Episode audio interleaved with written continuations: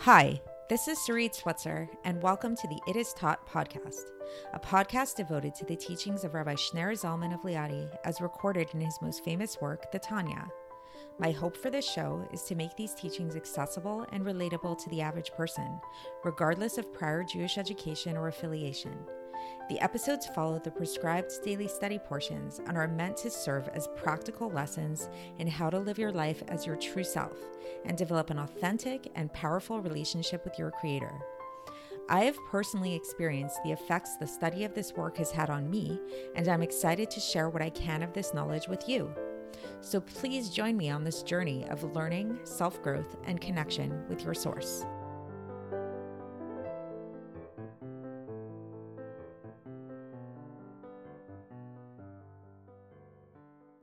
Hi, and welcome to the It Is Taught podcast. This is episode 546 for the second of Sivan in a regular year. So, for the past couple of episodes, we've been discussing this idea of the Shekhinah, the divine indwelling, and what this means in terms of God's presence in the world. And we went on pretty much a whole long journey discussing this idea of the seeming paradox of how it is that while on the one hand, we say that God is everywhere and in everything, and there is no place devoid of God.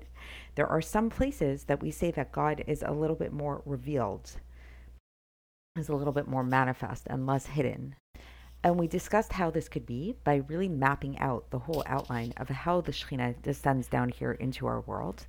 And then we talked about this very interesting blip in the system. And this was in yesterday's episode, so you can go back and listen to that if you haven't already, of how usually there's a normal chain of events of this descent of the Shekhinah from rung to rung throughout the levels of creation, becoming progress- progressively more concealed, progressively more hidden and obscure. However, there was one exception to this rule, and the exception to this rule was found in the original tablets that contained on them the Ten Commandments that we received on Mount Sinai that were housed in the Holy Ark in the first temple in the whole in the holy of holies of the first temple. And so the exception to this rule was the sense that this even though these the interesting thing was that even though these tablets were physical objects made of stone and so you would think that they should follow by natural course the natural order of creation in terms of their manifestation of godliness in uh, in descending from rung to rung by virtue of the fact that these tablets were not ordinary physical objects, but they were actually called Maaseh Elokim. They were made by the hand of God Himself, and they contained within them the entire essence. The Ten Commandments contain the entire essence of the entire Torah, which, what is the entire Torah? The entire Torah is God's will and wisdom, which stems from a higher place than the Shekhinah itself, as we described.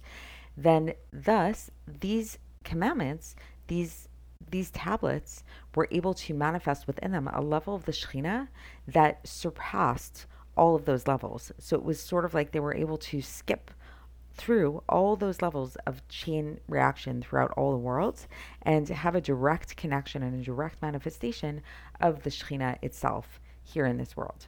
So that's like a really brief overview. And again, if you want more of a detailed, in depth, technical breakdown of all of that, please go back and listen to the last few episodes. Uh, but that's the basic idea. So this was one of the explanations as to why the first temple contained within it so many miraculous aspects that are really hard for us to imagine nowadays because it's not anything that is related to our reality today. But, like, for example, one of the miracles in the first temple was this idea of how the ark itself, that contains these Ten Commandments, didn't take up any space. So, what what that means is that basically the ark was contained within the Holy of Holies, as we know. And the ark was two and a half cubits in length, and it was right in the center of that room, right in the center of the wall. And so, and then on either side of that of the ark, if you were to measure from the ark to the wall next to it, it was 10 cubits on one side, and then 10 cubits on the other side. So if you add that up, that should be 10 cubits plus 10 cubits plus 2.5 cubits. So it should be 22.5 cubits, right? But then the interesting thing was that if you actually just like measured the length of the wall itself, like in a part where the ark was not there, or like just like, you know, without taking the ark into consideration, then it actually only uh, measured 20 cubits. So, what that basically means and what it demonstrates is that while the ark did have dimensions, it actually didn't take up any physical space. So, this is just one of many examples of the miracles that happened in the original temple in Jerusalem, the first temple. So this was a really amazing thing, as you can imagine. People flocked to this temple from all over the world in recognition of the fact that there was something really special about it, and truly there was. This was a place which manifested God and godliness, and as we know it, the Shekhinah, in a way that nothing else did. However, alas, as we all know, that this temple was destroyed, and we no longer have it. Since then, there was a second temple, which was not nearly as miraculous as the first one. And now we have no temple at all. So the question becomes, and this is the title that I gave to today's episode, is where did the Shekhinah go? Where has divinity gone? So if we know that there was this blip in the system at that one time that brought down God's will and wisdom into the world in a more manifest way, do we still have that? Is that still present in our world today? So as we'll learn, Yes, indeed we do. It may not be in the same on the same level of miraculousness of this blip in the system type of way, but nevertheless, we'll still find that the Shekhinah is manifest in certain areas of our life more so than in others. So I'd like to get straight into the text to see how the Alter Rebbe explains all of this. And you'll see that at first he begins with the retelling of where the Shekhinah resided during the times of the second temple, which is what we had after the destruction of the first temple, and then where the Shekhinah resides now, when we no longer have that, when we don't even have the second temple any longer, and the second temple was destroyed. So here we go. So Again, for context, we are in the middle of chapter 53 of Likutei. This is the last chapter of Likutei. Very exciting. And then we're going to move on to other sections in the Tanya. So the Alter Rebbe begins and he describes how it was that in the time of the Second Temple, there was no ark, there was no tablets. They, they weren't present there anymore. And thus the sages taught that the Shekhinah didn't dwell there. And now the Alter Rebbe is going to explain what this means. He's, he says, what that means isn't that the Shekhinah wasn't there. It means that the Shekhinah wasn't there on the level that it was in the time of the first temple, which at the time of the first temple, the Shekhinah was there in this like very miraculous way that it surpassed the natural order of creation. It surpassed all the natural order of the Seder Hishtalshalos, this the natural progression that it should go through that we learned about in previous episodes that level of the Shekhinah surpassing these levels did not exist in the time of the Second Temple, in the Second Temple. However, the Alter Rebbe teaches it did, it, it was there, like the Shekhinah was there. It was just there in a more natural way. It, it did go through that ma- natural progression. So, if you remember the natural progression, just a brief overview of that is that the way that the Shekhinah naturally descends from world to world is that it begins in Malchus of Atzilus. That's like its origin point. and from there it goes into the Chabad or the Heichal Kodesh Kadoshim of Bria, and then from there it goes from to, into the Malchus of Bria, and then from the Malchus of Bria it goes into the Heichal Kodesh Kadoshim, otherwise known as the Chabad of Yetzirah, and then from the Chabad of Yetzirah or the Heichal Kodesh Kadoshim Yetzirah, it goes into the Malchus of Yetzirah, and then from the Malchus of, of it goes into the Heichal Kodesh Kadoshim, otherwise known as the Chabad of Asiya.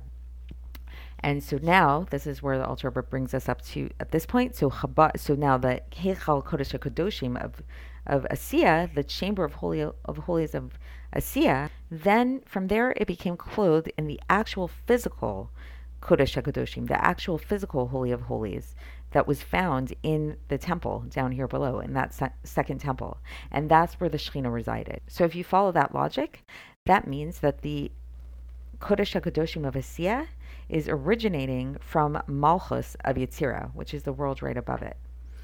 And so this is why this so the bottom line of all this just to make simplify things is that in the time of the second temple while the Shekhinah wasn't there in that same miraculous like jumping through worlds kind of way that it was found in the first temple however it still was there and where was it? It was in that Kodesh HaKadoshim, in the Holy of Holies in the temple. So it was still very much there, even though the way of descent and the way it got there was in a more natural, progressive kind of way.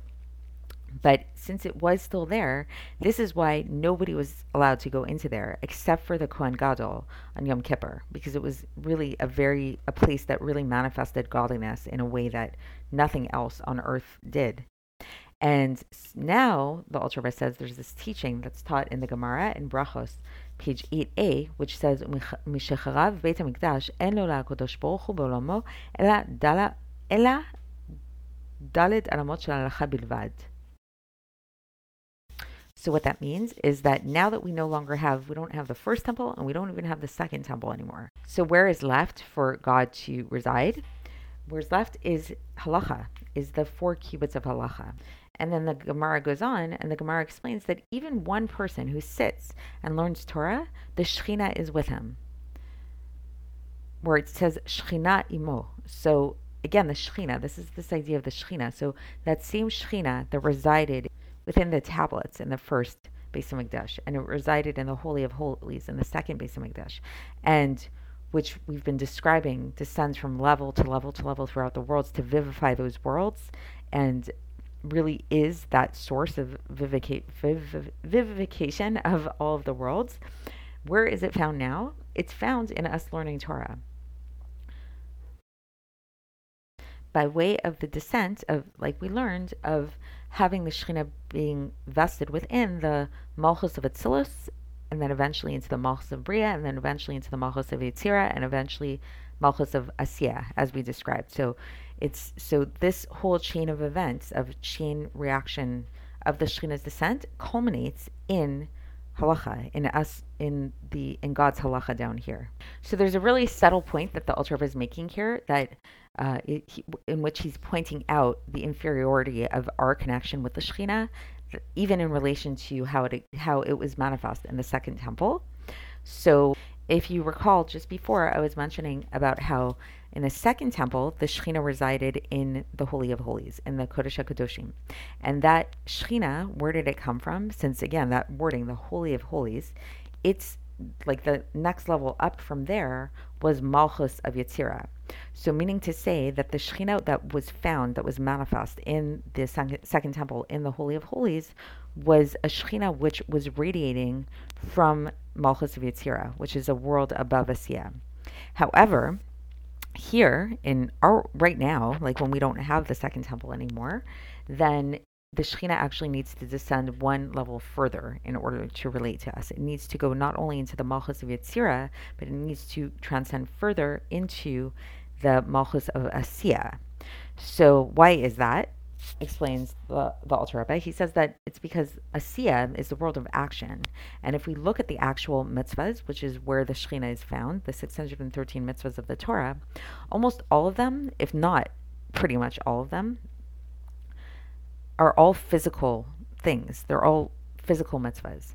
And and even those things which have to do with speech or thinking. So like somebody might say like, well, learning Torah or saying the grace after meals or saying Shema or prayer or those kind of things, like that doesn't seem like to be such a physical kind of thing to do. You know, it's more like of, of an emotional kind of like contemplative connection that we have with God.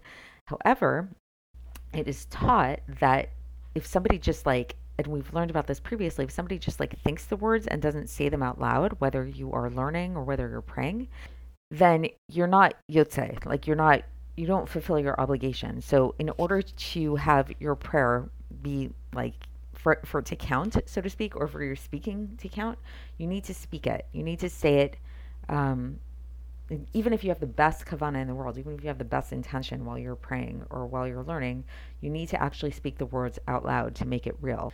And moreover, teaches the Alter Rebbe, he says that even somebody who's just like moving their lips, like, you know, like a person speaking, it might seem like, oh, it's not much of an action. This is considered an action. And so now the Alter Rebbe is going to conclude and discuss why it is specifically the halacha. Why not like other aspects of Torah? Like, why do we really focus on halacha as being where the Shekhinah resides?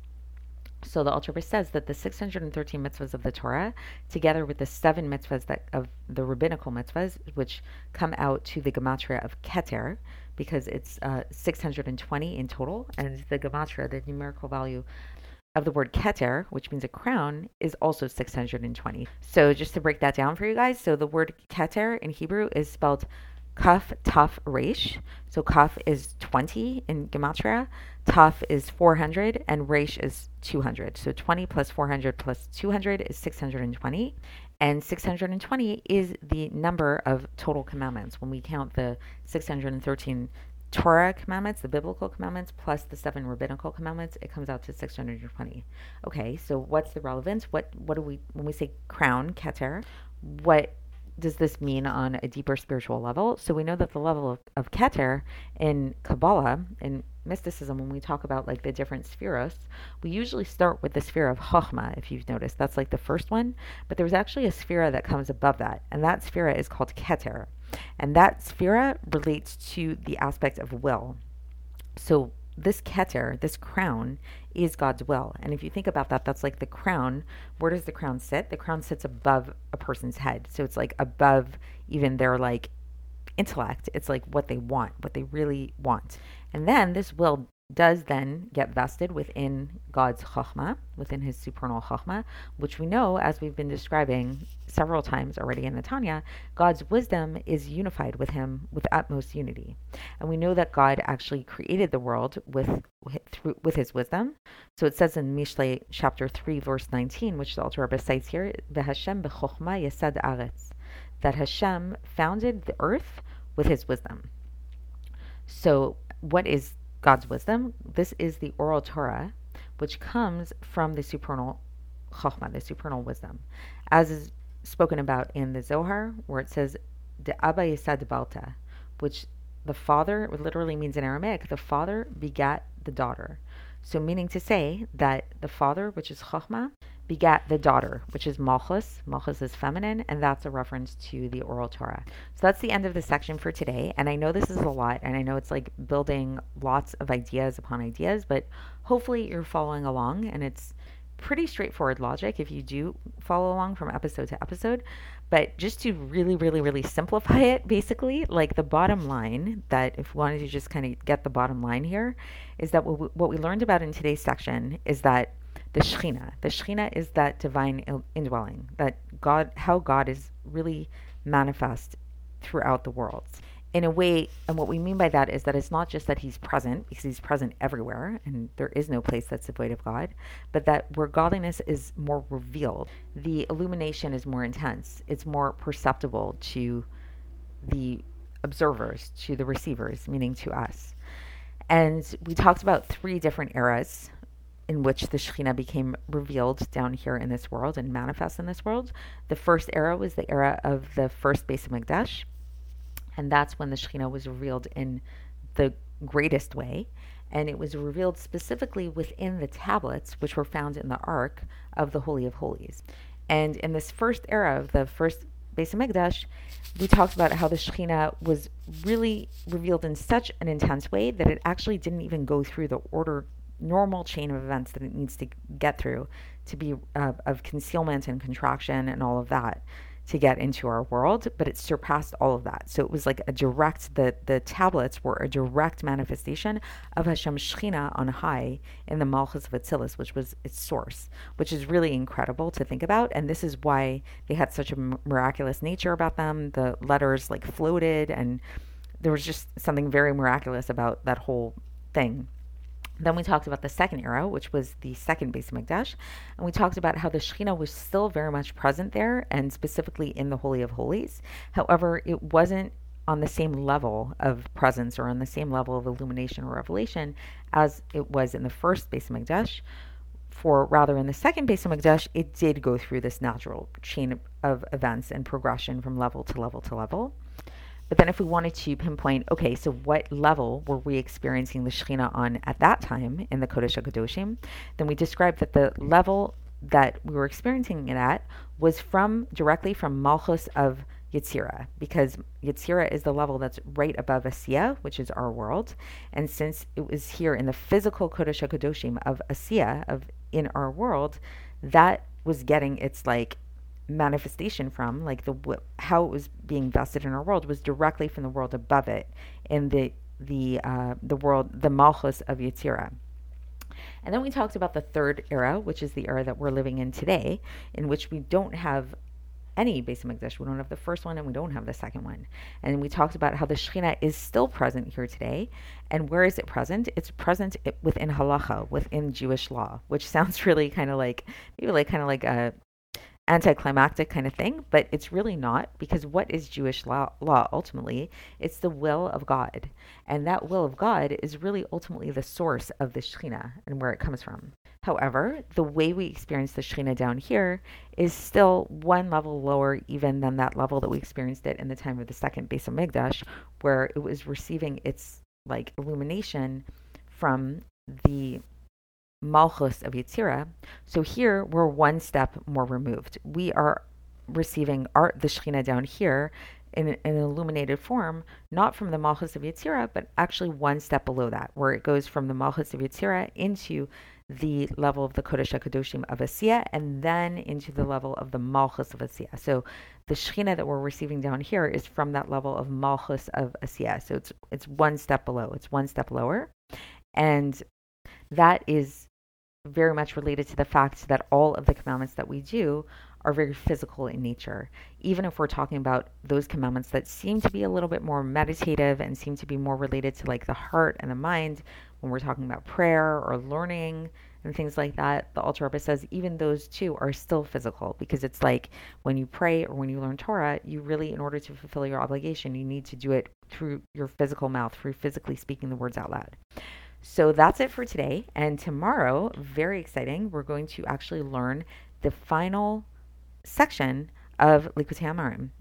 So it's going to be a siyum. It's going to be the end of the first section of the Tanya. Very, very cool. So stay tuned for that, and I will speak to you then. Thanks for listening to the It Is Taught podcast, hosted by Sarit Switzer. This podcast is dedicated in loving memory of my maternal grandfather, Avraham Yitzchak ben Binyamin HaKohen of blessed memory. Music by Shoshannah. If you enjoyed this episode and would like to support the show, please share it with others and subscribe on YouTube, Apple iTunes, Spotify, or wherever you listen to podcasts. And make sure to leave us a five star review. To find out more about the It Is Taught project, including more information on my soon to be published book, please visit our website, itistaught.com.